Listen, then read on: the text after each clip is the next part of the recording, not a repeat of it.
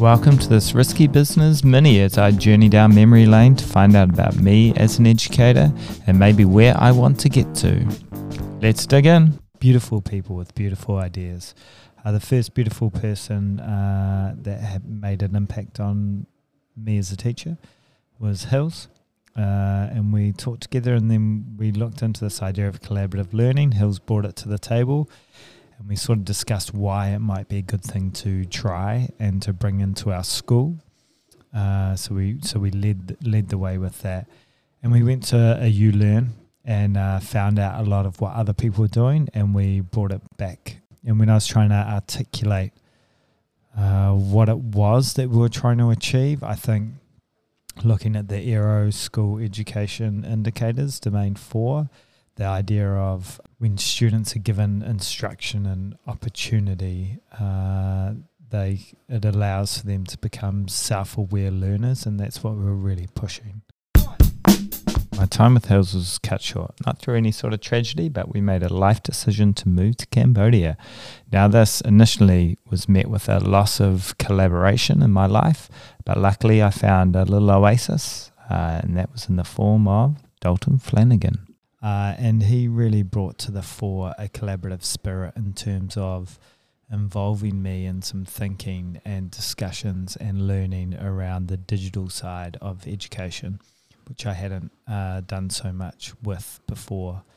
Particularly the SAMR model uh, of Puentedura in 2009, I believe, uh, and how to really think about uh, what we're bringing into the classroom and, and how it's taking learning further. And interestingly, he also brought in this idea that we brought in with our kids about systems, not goals, which comes in um, Scott Adams' book from 2013, How to Fail Almost Everything and Still Win Big.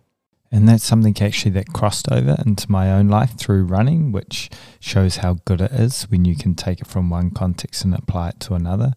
And that's uh, in running, treasuring the training process and the race is like the payoff, but it's not the most important thing. You enjoy the process of training. And then there's Jack, uh, fan favorite really, uh, who made an impact on my life and uh, not just through education, but also through just our friendship and running.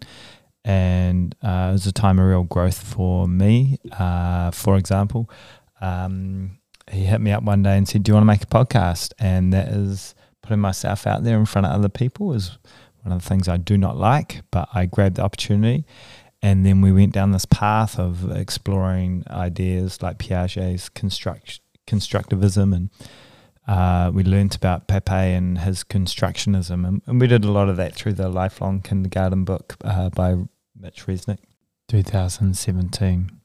And uh, we went through the process basically of um, uh, play, pairs, projects, um, and passions. And we were passionate about education, and we decided to make this podcast, and we and we connected with our peers and interviewed people. Uh, we played around with the format, and we, as we gained confidence, we took away some of the structure and and we looked at using social media as well.